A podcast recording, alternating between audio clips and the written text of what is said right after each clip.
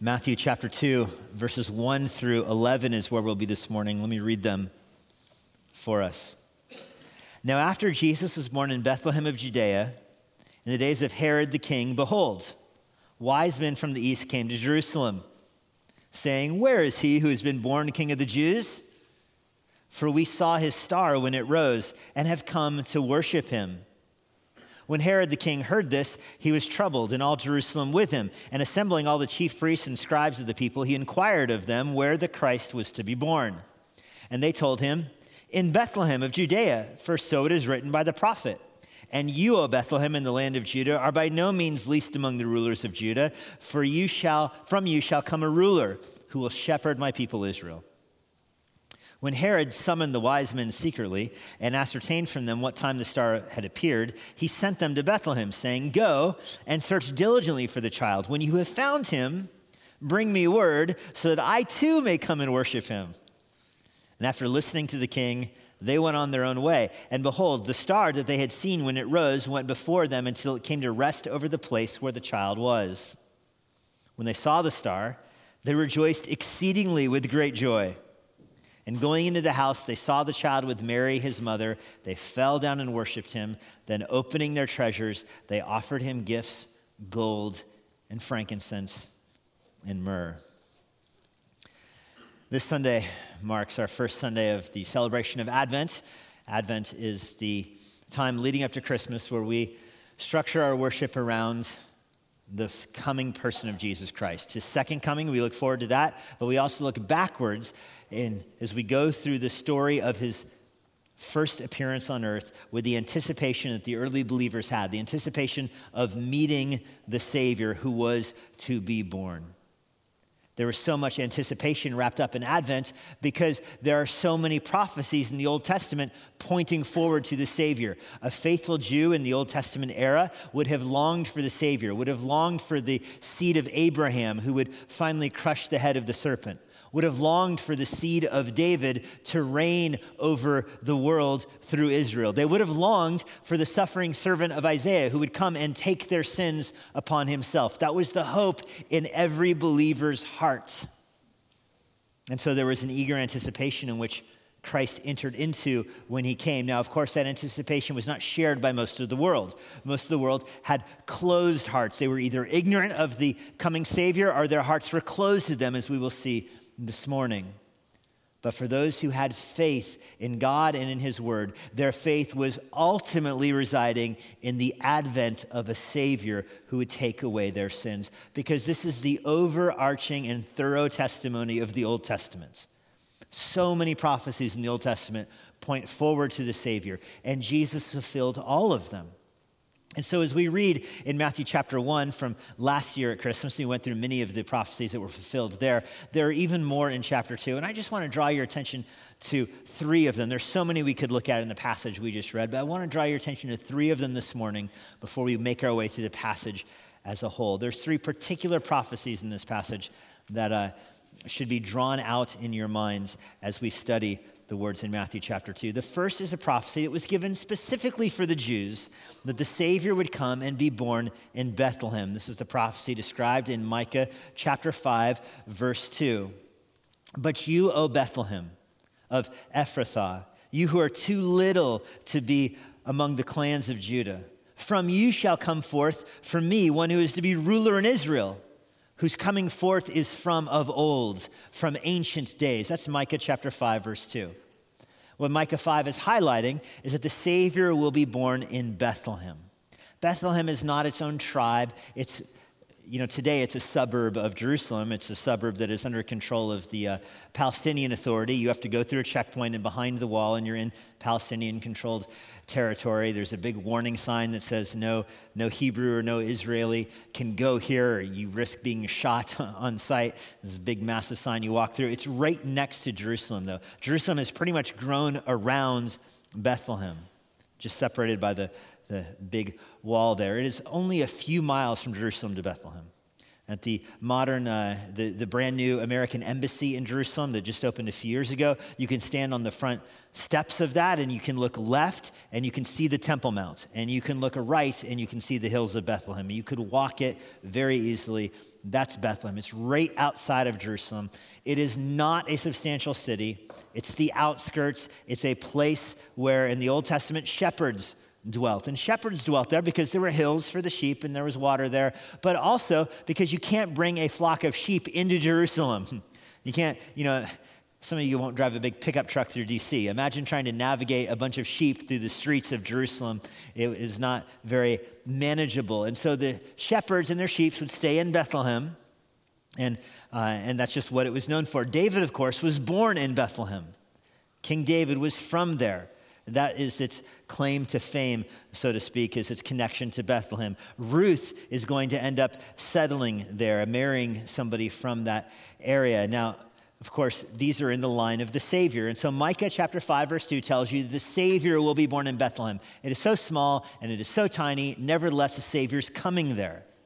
Now, the prophecy, as Matthew records it in Matthew 2, verse 6, just kind of stops in the middle of Matthew 5, verse 2. But I think it is important. This, just to draw your eyes towards the rest of Micah 5, verse 2. It's on the screen for you. The Savior will be born in Israel. He'll be the ruler. He'll be born in Bethlehem. And his coming forth is from of old, from Ancient of Days. In other words, it's drawing attention to the fact that he will be born. He'll have a beginning in Bethlehem. But that's not his real beginning. Even the Old Testament understood in these prophecies, in a veiled way, understood the eternality of the Savior. For you, your story began when you were born. Your story began in your mother's womb. But that's not where Jesus' story began. His human nature begins in his mother's womb, but his coming forth is of eternity. It says of, of ancient days in Micah 5, verse 2, perhaps a reference to uh, Daniel's terminology for the Savior, the, who would be the Ancient of Days. It's a way of highlighting the eternality of the second person of God, the second person of the Trinity, the eternal Son of God. He is the eternal image of God, and his coming forth and in the New Testament, it just uses the word begotten for that. His begottenness is from eternity past. This, Jesus uses the same phrase to describe himself in John chapter 3, verse 16. For God so loved the world, he gave his only begotten Son. The begottenness of Jesus is eternal. He is the Son without a beginning because the Father is eternal. This is in the very prophecy of the birth of Christ. So understand when the Old Testament speaks of the birth of the Savior, it does so without compromising or minimizing that the Savior will also be God. Now, the Old Testament saints, I don't think, understood how those two lined up. How could the Savior be David's descendant and David's Lord? How could the Savior be born in Bethlehem but also be from eternity? Nevertheless, the Old Testament teaches them both, and they're wrapped up here in this very scripture prophecy that is fulfilled in Matthew chapter 2, verse 6, from Micah 5, verse 2. Well, this is a prophecy given specifically to the Jews who would know about Bethlehem and know how significant it is that he is going to be born. The Savior will be born in the very same place that David was born. But that's not the only prophecy in Matthew 2. The second one comes from 2 Samuel chapter 5. 2 Samuel chapter 5. Now, I want you to turn all the way over there to 2 Samuel 5. I'm not going to put it on the screen. I'll have you flip back in your Bibles to 2 Samuel 5, going all the way back. And if you're not familiar with 2 Samuel 5, Saul, who is the king, the first king of Israel, has died. Saul reigned over the 12 tribes, but it was a complicated and convoluted relationship. Saul has died and has been replaced with David. But David did not reign over the 12 tribes initially. Initially, David only reigned over Judah and Benjamin. Judah, which is where Jerusalem and Bethlehem are, and Benjamin from that area who sought refuge and protection from the tribe of Judah. The other 10 tribes did not acknowledge David initially, they were looking for an heir from Saul. However, by 2 Samuel 5, those other 10 tribes had come to their senses and had recognized the Davidic authority that David would be on the throne over all 12 tribes. You see this in 2 Samuel 5, verse 1. All the tribes of Israel came to David at Hebron, and that's where David used to reign before Jerusalem, and said, Behold, we are your bone and flesh. So they're highlighting the unity of the 12 tribes, which is unusual. Until this point, they'd been highlighting their diversity, their separateness. But now, in their speech to David, they're recognizing that David will bind them together. They are all from his same family, they're all Israelites. In times past, when Saul was king over us, and this is the words of the, the 12 tribes, they're talking here as one voice. It's the tribes, these other 10 specifically, that are talking about this. When Saul was king over us, it was you who led out and brought in Israel. In other words, David was the main soldier even under Saul's kingship. It was David that protected Israel, not Saul, and they recognized that. And then Yahweh said to you in the middle of verse 2 You shall be shepherd of my people Israel, and you shall be prince over Israel. And when all the elders of Israel came to the king in Hebron, and King David made a covenant with them, before Yahweh, they anointed David king over Israel. You can flip back to Matthew chapter 2 now. That prophecy, 2 Samuel 5, verse 2, says that in that day, they all united behind David, and David would be a shepherd of Israel. Now, notice in Matthew 2, verse 6, that the scribes and the Pharisees are the ones who are citing this in verse 6 are saying that this is fulfilled with the birth of the Savior. They treated this as a prophecy of the coming Savior. So they knew from Micah 5 the Savior will be born in Bethlehem. And they explained why that was because the Savior would be a shepherd. They knew that. It would be a bit embarrassing to explain that your Savior is going to be born in some, you know, remote, insignificant place. Yeah, a lot of the significance where you were in society came from where you were born. And so, for the Jews to explain that their Savior was born in some nowhere place like Bethlehem, it required an explanation.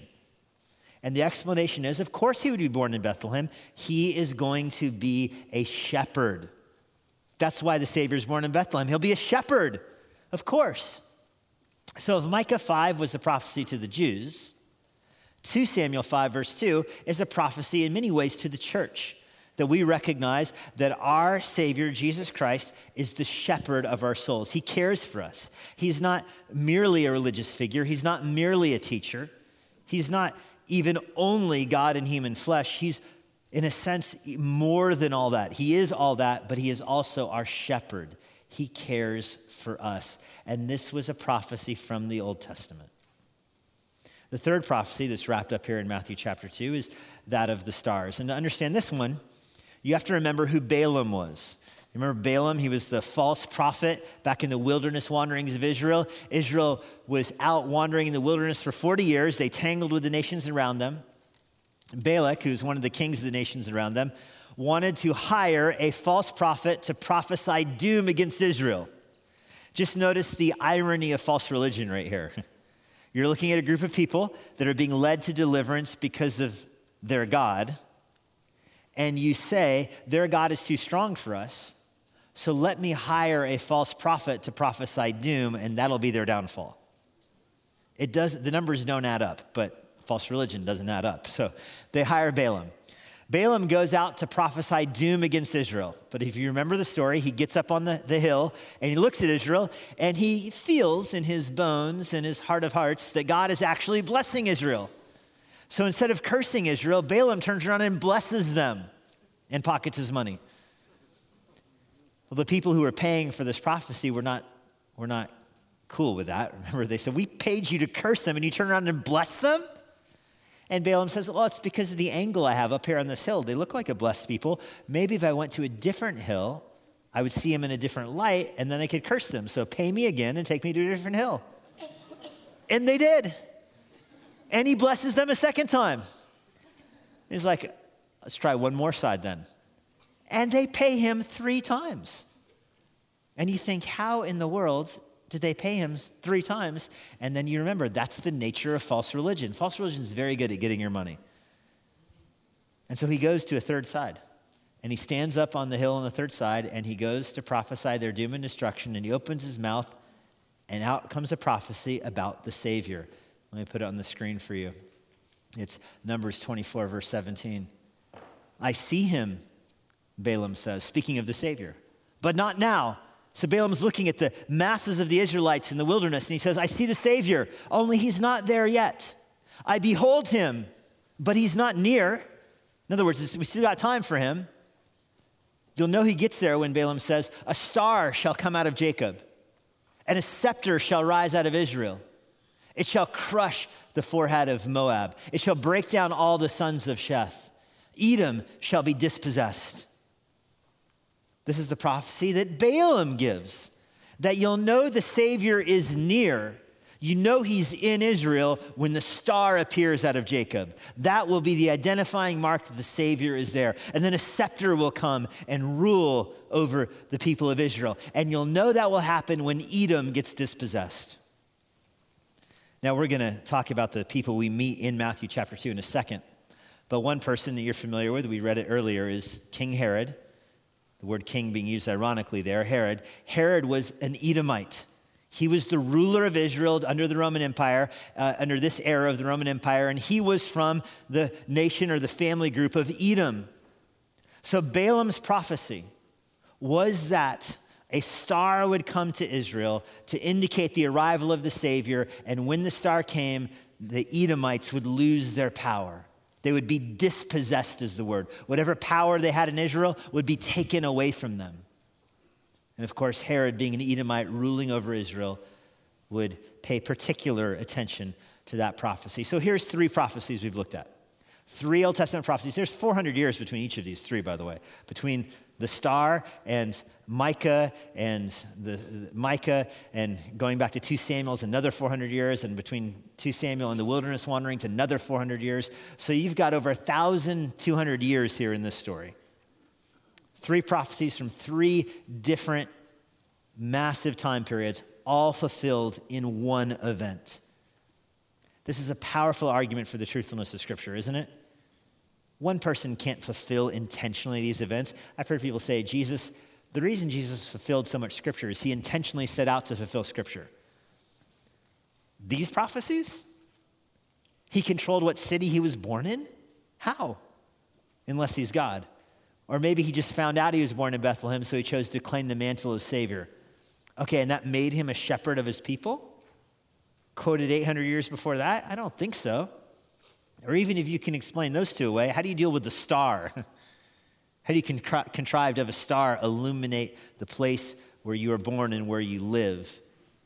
These three things occurred all to fulfill Scripture, all simultaneously fulfilling these three prophecies, along with many other prophecies in this passage. I just want to draw your attention to those three, because those three are non ambiguous. You can't argue with these three prophecies. Nobody argues that Micah was written after Christ's birth. Nobody argues that 2 Samuel 5 was written after Christ's birth. I mean, there's written 800 years at least beforehand.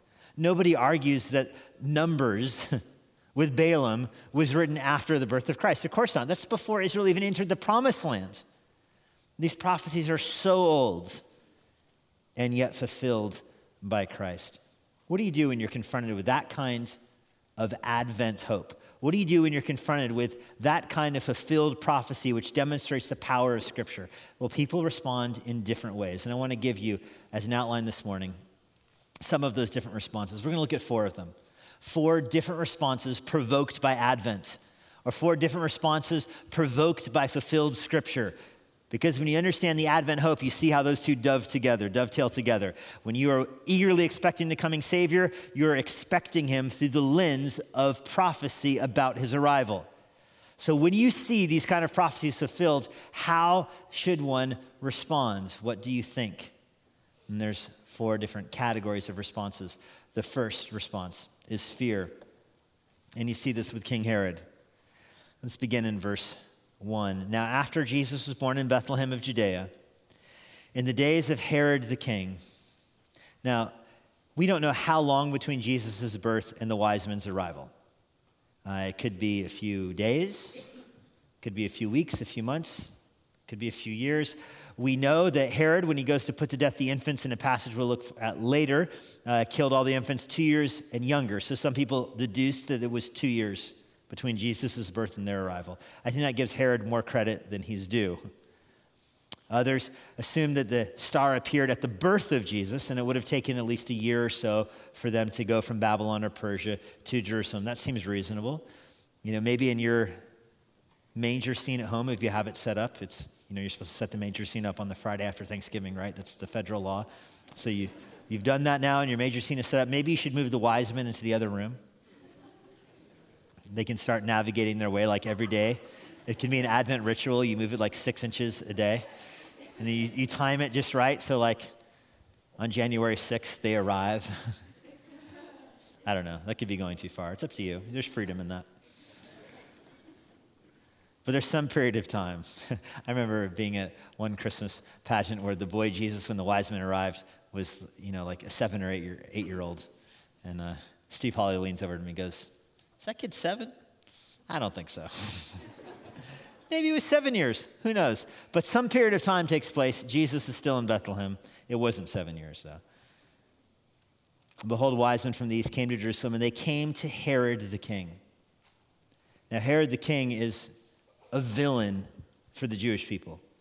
There's no shortage of villains in Jewish history, but Herod likely outshines them all. He is more evil and more wicked than perhaps anybody else in that era of Jewish history. He claimed to be the king of Israel. He was not rightfully the king of Israel. He wasn't even fully Jewish. As I mentioned earlier, he was an Edomite. He was a governor of the area. He was made governor by Rome, by Caesar. He was appointed an authority over Jerusalem and Judea. He extended his authority out to the Dead Sea and down towards Egypt and up towards Galilee. He began united, uniting different parcels of Israel. He was an incredibly wicked and brutal man. He had been friends with Mark Antony back in an earlier war. When Mark Antony became Caesar, he put Herod in charge of that area. He should have been called a governor. Herod had married a Jordanian princess, though. And when he married this princess, he announced that he was king of Israel. That's not how somebody becomes king, but that's what Herod declared, and nobody would cross him because he was incredibly brutal. He enslaved people, he slaughtered people, he abused people. He went on a ornate building spree. He built these massive cities in his own honor and fame, and in the honor and fame of Caesar. Caesarea Maritima being one. If you've been to Israel, it's this whole city he built on the coast in honor or in homage to Rome, called Caesar's Maritime Place, or the, the ocean side for Caesar.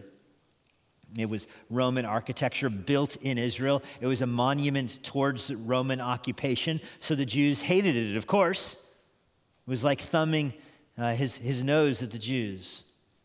He also built the temple in Jerusalem, the temple that Jesus would teach in. Herod built that. They had a small temple before Herod was there. It was run down, idols had been worshiped in it. It was dilapidated and in disrepair, Herod, Herod told the Jews that he would rebuild their temple and give them a massive temple, the size of a Roman temple. He put Roman architecture on the outside of it. The thing was massive, incredibly huge. It appealed to the base side of the Pharisees that wanted something important and significant in Rome, in, in the Roman Empire. It was a way to testify to the world that our religion is also true. You have your own gods and goddesses. We have a temple to Yahweh that is massive, bigger than even some of the Roman temples right here in Jerusalem, and Herod gave it to him.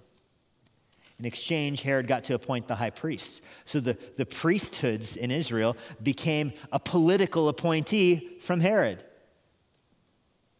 It's hard to tell what parts of Herod's story are true and false because there's so many rumors about him. The story goes that he was incredibly short and incredibly fat. so fat that he would get stuck going in and out of doors. Now, that's the kind of thing that may or may not be true, but the fact that people would say it just to provoke him indicates that there's some truth behind it.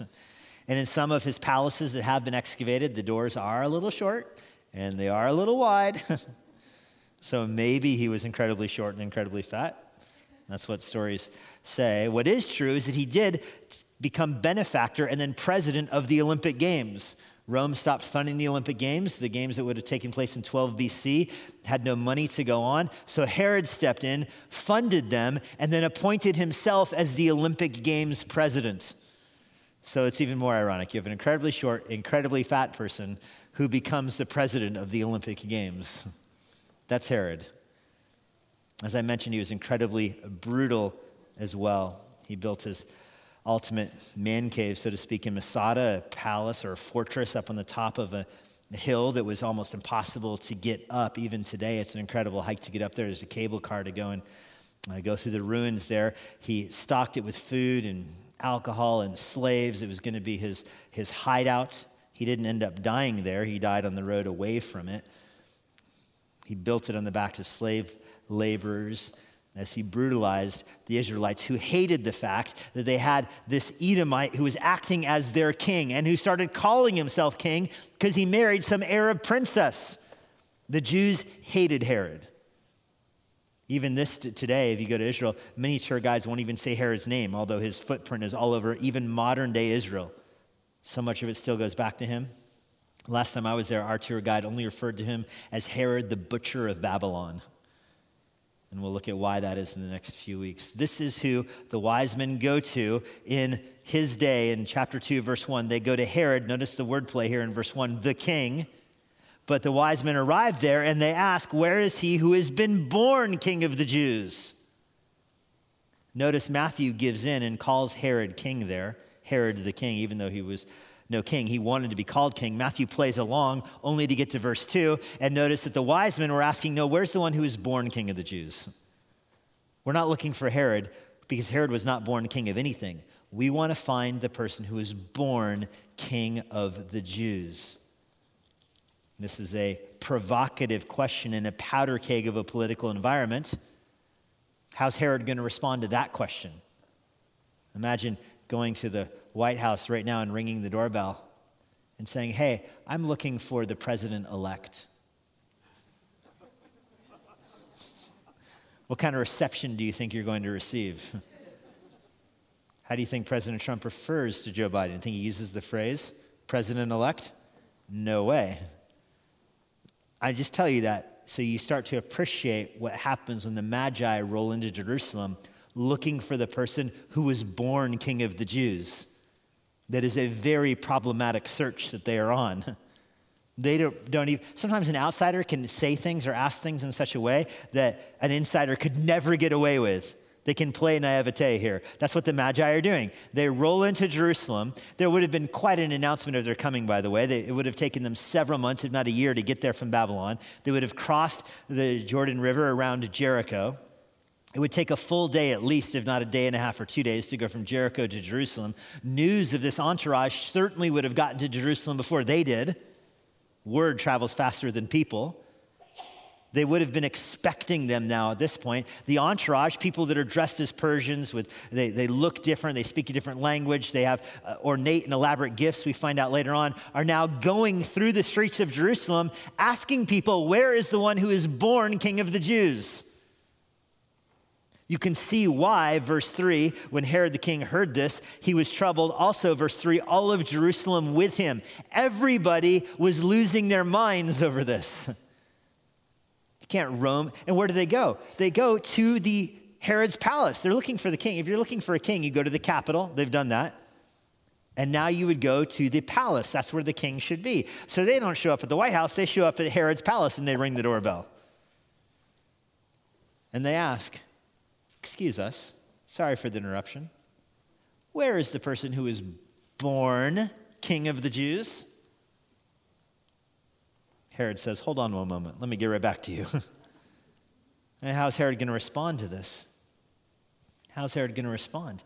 Well, in verse 4, he assembles all the chief priests and the scribes of the people, and he asks where the Savior is supposed to be born. Notice they ask, he asks in verse 4, where is the Christ going to be born?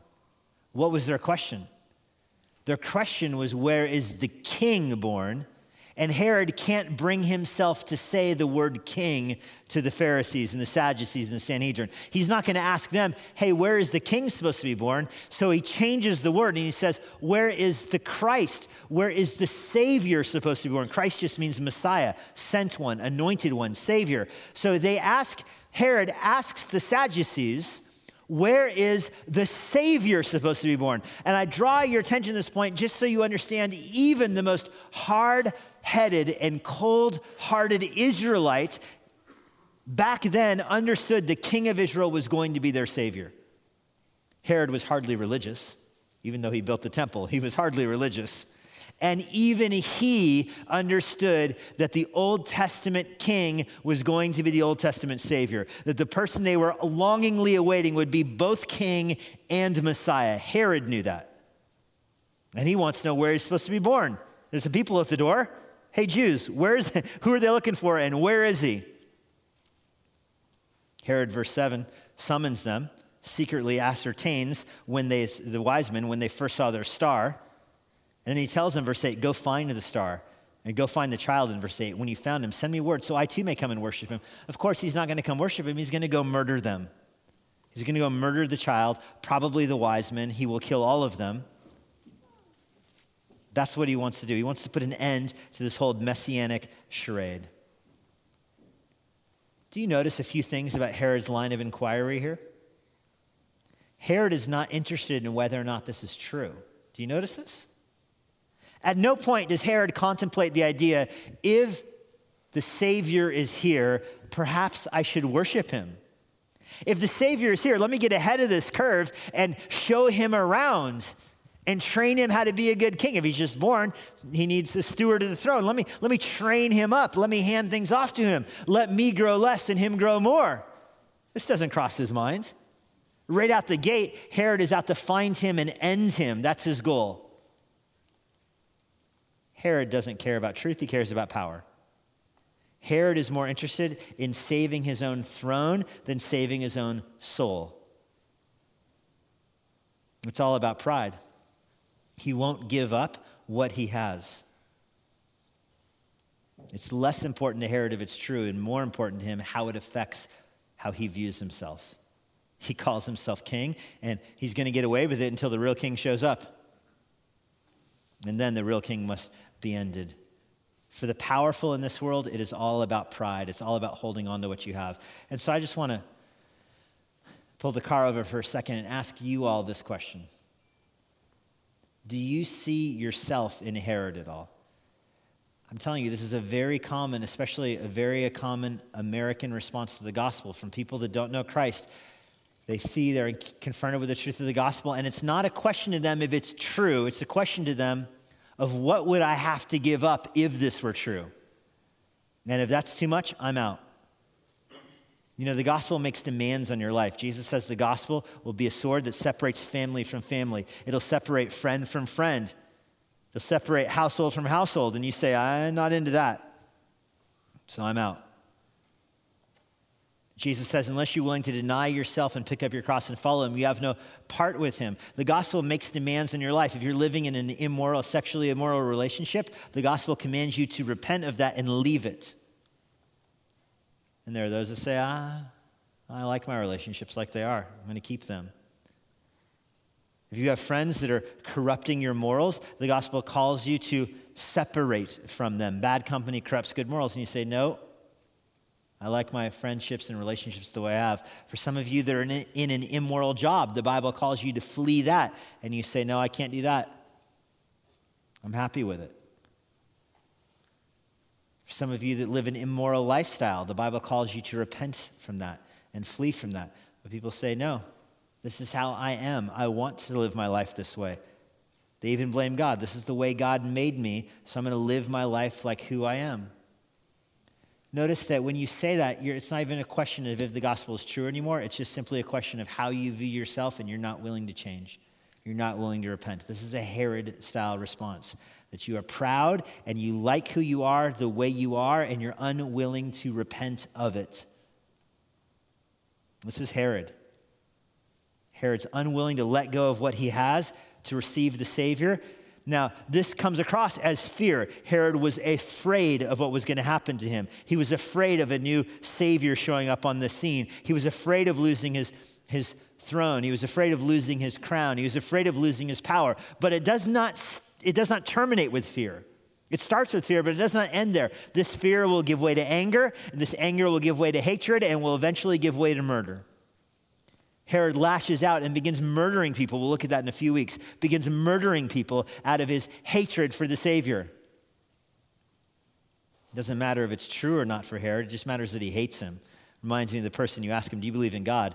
No, I don't believe in him, but I hate him. That's where Herod is. He may not believe in God, but he hates God, that's for sure and will eventually lash out at him. The person who says, I won't believe the gospel because I don't want to change who I am, does not stay in that position of fear. That fear will morph and change and grow into anger and hostility and hatred and ultimately violence. You see that modeled with Herod. Some of you, I'm afraid, know who Jesus is, but are frankly unwilling to come to terms with his demands on your life. And so you act in some kind of fearful way of him, afraid to get too close to the truth of God. It's a dangerous place to be, but it's not the only place to be. There's a second response we see here, not just fear, but the second response we see is that of indifference. Indifference. This we see in verse 4 with the chief priests. Remember, those there's only supposed to be one, but Herod multiplied the position by appointing multiple people to it. Scribes, this is likely language that's referencing the Sanhedrin here. And he inquires of them, these are the religious rulers of Israel, and asks them where the Savior is supposed to be born. And now you meet them. They have an answer to the question in verse 5. They say, In Bethlehem. I mean, this is one of the most shocking verses in the Bible. They have an answer ready for him. Herod taps him on the shoulder. Hey, where's the Savior supposed to be born? Oh, Bethlehem. Five miles down the road, turn left, second door on the right. You'll find him there. And they get back about their daily business. They go back to their own life. What a picture of the indifference of religious people. In a sense, the more religious somebody is, the more indifferent they are to the truth. Let me say that one more time. In some, not in every sense, but in a sense, the more religious a person is, the more indifferent they become to the truth because they have their religious system that feeds them. They have their religious system that structures their life. If something is true or not is almost irrelevant to them if it's outside of their religious system. That's what the Pharisees are. The Pharisees knew who the Savior was going to be, they knew where he was going to be, they know why he was going to be there. They just didn't care enough to go meet him. The Pharisees are the ones that connect the prophecy from 2 Samuel 5 to the one from Micah 5. You see at the end of verse 6 there, he will shepherd my people Israel. Now, as I mentioned earlier, this was probably an apologetic for them towards Herod. Herod wants to know where the Savior is supposed to be born. They're embarrassed by the fact the answer is Bethlehem, so they explain it away by saying he's born in Bethlehem because 2 Samuel 5 says he'll be the shepherd of Israel. But in saying that, they are condemning themselves. Ezekiel 34 describes the religious leaders of the Jews as evil, wicked shepherds. They fleece the sheep. They fatten the sheep up and they take their wool for themselves and they eat them. They're slaughtering the sheep. They're not caring for the sick sheep. They're fattening them up and slaughtering the sheep. That's the religious leaders of Israel in terms of being shepherds. They're bad shepherds, Ezekiel 34 says. And so Ezekiel 34 says, God says, I will take them away from being shepherds. And then listen to this Yahweh says, I myself will be their shepherd. Well, how can that be true and line up with 2 Samuel 5? How can 2 Samuel 5 say the Savior will be their shepherd and Ezekiel 34 says Yahweh will be their shepherd? How can they both be true? So the Pharisees ignore Ezekiel 34, of course, because it condemns them, highlight 2 Samuel 5 because they think it shows how the religious leaders are shepherds, without realizing that they're condemning themselves by doing so. When they quote that verse to Herod, they are condemning their own faithlessness. Now, we, of course, know how they can both be true. God, through David, will be the shepherd of Israel. The Savior will be the shepherd, and God Himself will be the Savior and who will be the shepherd. The Pharisees don't connect the dots, they condemn themselves. The main point, though, and, and listen carefully, for religious people, it's all about their system it's less about the truth, it's more about their system. They almost don't want to know the truth of the gospel because they don't want it to mess up their carefully crafted religious system. They have been taught by their parents or taught by their friends, they've got a hold on it, and they don't want to let go. I lived for a, a year in Mexico, and I'll, I'll tell you, this was the most common Mexican response to the gospel. Sharing the gospel with somebody in Mexico can lay out very clearly that Jesus Christ is God in human flesh, that he led a sinless life, that he died on the cross for our sins, rose from the grave on the third day. When you believe that he bore all of your guilt, he bore all the penalty for that on the cross, you can approach God with boldness because your sins are forgiven. You can approach God with confidence through Jesus Christ and faith in him. You don't have to work to have your sins taken away. You don't have to trust sacraments to have your sins taken away. You don't have to go through intermediaries or intercessors. You don't have to go through saints. You don't have to go through Mary. You can go directly to Jesus who hears you because of your faith in his finished work on the cross. And the most common answer that I got when I was there was, that's all good and well, but you don't understand. I'm Catholic. I don't need to believe that. I'm Catholic. They recognize that that answer is not Catholicism, and they are Catholic, and so this conversation's over. So I would try to go to like, well, do you recognize that what I said is what the Bible teaches? I have verses for all of those things. We can go to all of them. We can know the Catholics believe the Bible. Well, let's open the book and read what it says, and you'll see how it doesn't match what you believe. They're not interested in that. It's not a question of the truth for them. At least that was my limited experience. Your mileage may vary on this. That was my experience there. It was not a question of the truth. It wasn't, well, the Bible's not true, or it wasn't, what you're saying is not what the Bible says. The conversation didn't even get that far. It was, I'm Mexican. I'm Catholic. This is what we believe.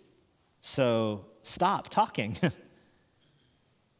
this is where the Pharisees are. Do you see that? The Savior could be down there. Who cares? As long as he doesn't mess with our system, we're fine. They don't want to argue with Micah chapter 5. They don't want to argue with Ezekiel 34. They don't want to argue with 2 Samuel 5. Put those over there. Let us hold on. Herod gave them a massive temple. Let us hold on to that. This is going to be what undoes Jesus at the end of his life. Jesus messes with their temple. He clears out their temple in Passover week, the busiest week of the year. He clears it out, shuts them down. And that's too far. That's too far, they think. And they end up putting him to death. Do you see how both of these responses bracket Jesus' life? He's born, before he even speaks a word, he's dividing nation against nation. Gentile against Jew, Herod against the Pharisees and the Sanhedrin. He's becoming a sword, dividing even Gentile nations. And before he even says a word here, you see the indifference of the religious leaders of Israel who only care about their own power. The end of his life, you'll see the same thing.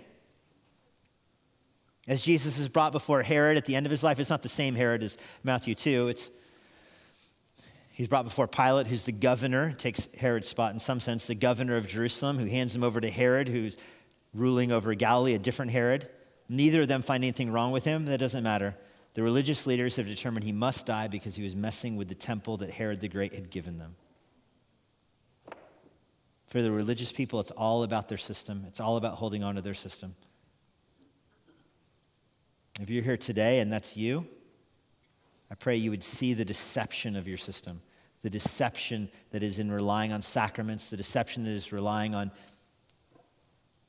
intercessors or intermediaries or mediators between God and man. There's only one mediator, the man Jesus Christ, who was born to a virgin, who lived a sinless life, who died on the cross to bear the penalty for sin. And when you put your faith in him, you do not need to go through other works or other activities or other actions or other persons to get to God. It's the freedom that comes from worshiping Christ and believing the gospel. It's a freedom that's only for those that can look through their religious system and to the person of Jesus Christ. Those are two responses. Let's look at the third one fear, indifference, and finally, or thirdly, worship. Thirdly, worship. You see this in the wise men, you see them all the way up in verse 1. They traveled from Persia or Babylon likely with Daniel's 70 weeks, Daniel's prophecy of 70 weeks, which would have given them the time frame for when to come. I think that's likely because you wouldn't see a new star in the sky and deduce from that that a Savior is born in Israel, right? oh, there's a new star. The Savior must be born in Israel. you need a little bit more information.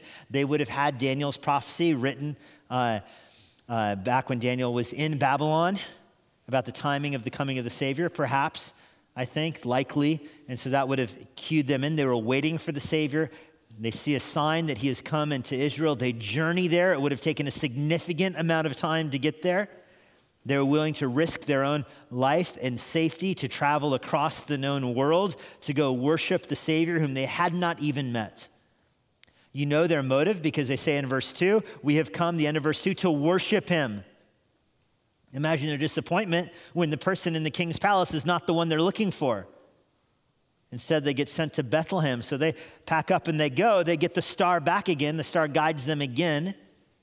In verse 9, the star rose and went before them until it came to rest over the very place the child was. The star leads them right to the house. And in verse 10, I love, I just love verse 10. They rejoiced exceedingly with great joy. You should pay attention when the Bible repeats words unnecessarily. Like, They rejoiced. That would be sufficient, right? They, they saw Jesus and rejoiced. But no, they rejoiced exceedingly. And not even, that's not even good enough. They rejoiced exceedingly with joy. That's not even good enough. You need a fourth one. They rejoiced exceedingly with great joy. The California Living Translation says they were super stoked. not just stoked, not just stoked. They were super stoked. They go into the house with Mary, his mother, and they fell down and worshiped him. They opened their treasures. They brought so much stuff for him. Notice that this is the right response to Jesus, isn't it? And they had to be imported from Babylon. This whole structure, the way Matthew designs this all, is meant to condemn the religion of Judaism as existed at Jesus' birth. It totally condemns him. The right response is seen from astrologers from Babylon. They come in and they offer him gifts gold, frankincense, and myrrh. Some deduce that there were three magi. It doesn't say that, but there were three gifts, certainly. In the Greek Orthodox tradition, it numbers them three and gives them names, even. But I think it's fine just to say there were a group of them. But there were certainly three gifts gold, frankincense, and myrrh. Each of them speaks to a different office of the Savior. The Savior will be king. Gold is a gift uh, fit for a king. The Savior will be the king. They identified him as the king. He will be honored as king. Frankincense is a spice used in worship. It's a gift you could give to a poor family that needed to worship it or make a sacrifice at the temple. They are bringing Mary, who is certainly poor, frankincense. This allows her to worship in the temple in their own, in the Jewish religion. It's identifying that Jesus will be the high priest of Israel. He's not appointed by Herod, but he will be the high priest. He's given a gift that goes with worship. And then finally, myrrh. Myrrh is a spice that is used in burial.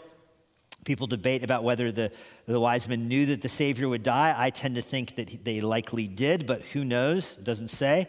But they do providentially present him with a gift that is used as burial spices. When Jesus does die, he's buried with 70 pounds of myrrh on him. No idea if it's the same myrrh that was given by the Magi, but they give it to him. Gold to recognize he's a king, frankincense a priest, myrrh to recognize that he is the Savior who will bear the wrath of God towards the sins of mankind in his own body. He will die a real death. He will be really buried, wrapped in real spices, put in a real grave with a real stone in front of it, sealed his grave with soldiers guarding his grave. All of that is wrapped up in this. He is a real king, he is a real high priest, and he is going to die a very real death. And the Magi know that and they worship him for all of it. For all of it. This is Phil, Psalm 72, verse 10, which says, Kings will bring their gifts to the Savior. Well, those are three responses. And I hope of those three, your heart is drawn towards worship, but they're not the only three. I want to highlight a fourth response to this, a fourth response to this. The fourth response is evangelism. Evangelism. You've seen fear, you've seen indifference, you've seen worship, and now evangelism. Evangelism is the one actor in this drama that we have not talked about yet, the real star of the show. I want to draw your attention to him. The real star of the show. That'll be funny to you one day. I want to look at the star right now. He's the real star of the show. It'll get funny if I keep saying it. Verse 10 When they saw the star, they rejoiced exceedingly with great joy. The real star. This star here functions in a way that should be convicting to you. The star does not draw attention to himself, but the star draws attention to Christ. He doesn't lead people to himself, he leads people to Christ. The star himself fulfills Scripture, but the star, more than that, highlights the fulfilling nature of Scripture. It highlights that these prophecies about the Messiah are being fulfilled right before their eyes. The star broadcasts the news of this and brings people across the world to see the Savior. There's so much we don't know about the star. We don't know if it's up in a different galaxy. And it, it took the astronomers to identify the newness, and maybe other people didn't see it because of how new it was. Maybe that's how it started. Who knows? Maybe it was a, uh, something in a low Earth orbit that didn't burn up and it had some kind of cycle that directed them east. Seems unlikely, but okay. Could have been an asteroid or a meteor, but those things go so quick. This had some kind of staying power. More likely, it was like the cloud that guided the Israelites uh, through the wilderness back during the exile. We don't know because the text doesn't say.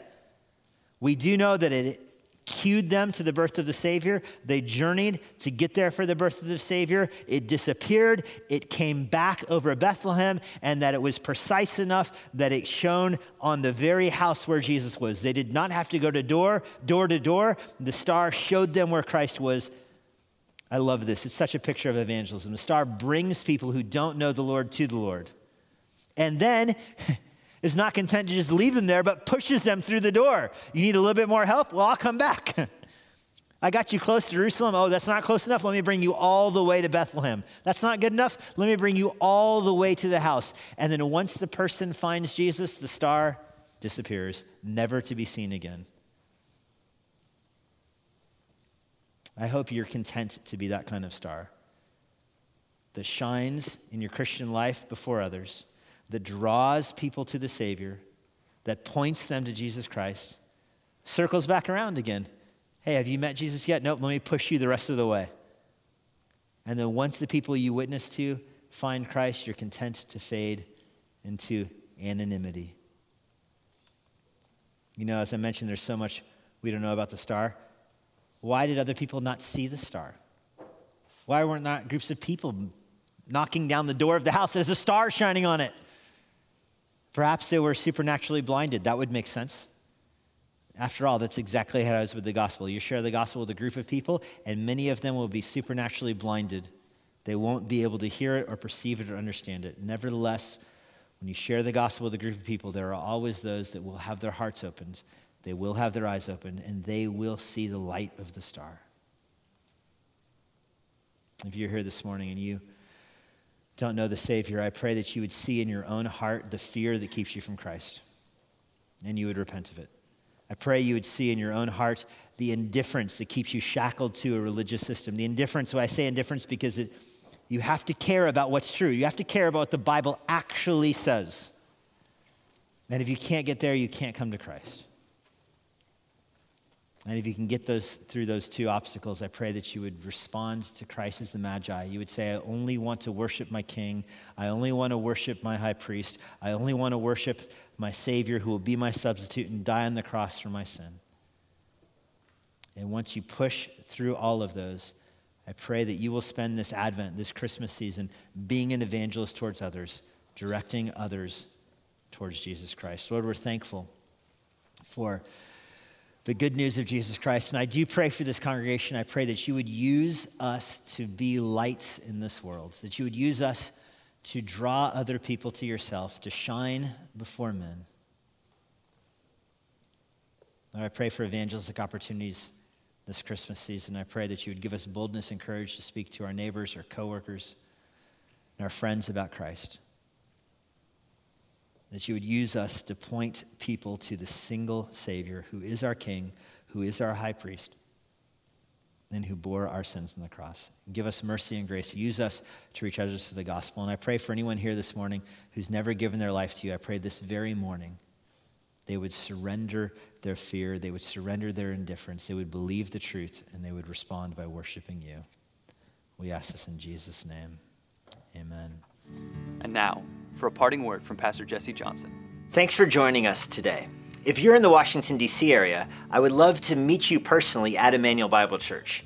Our service times and other church information is on our website at ibc.church.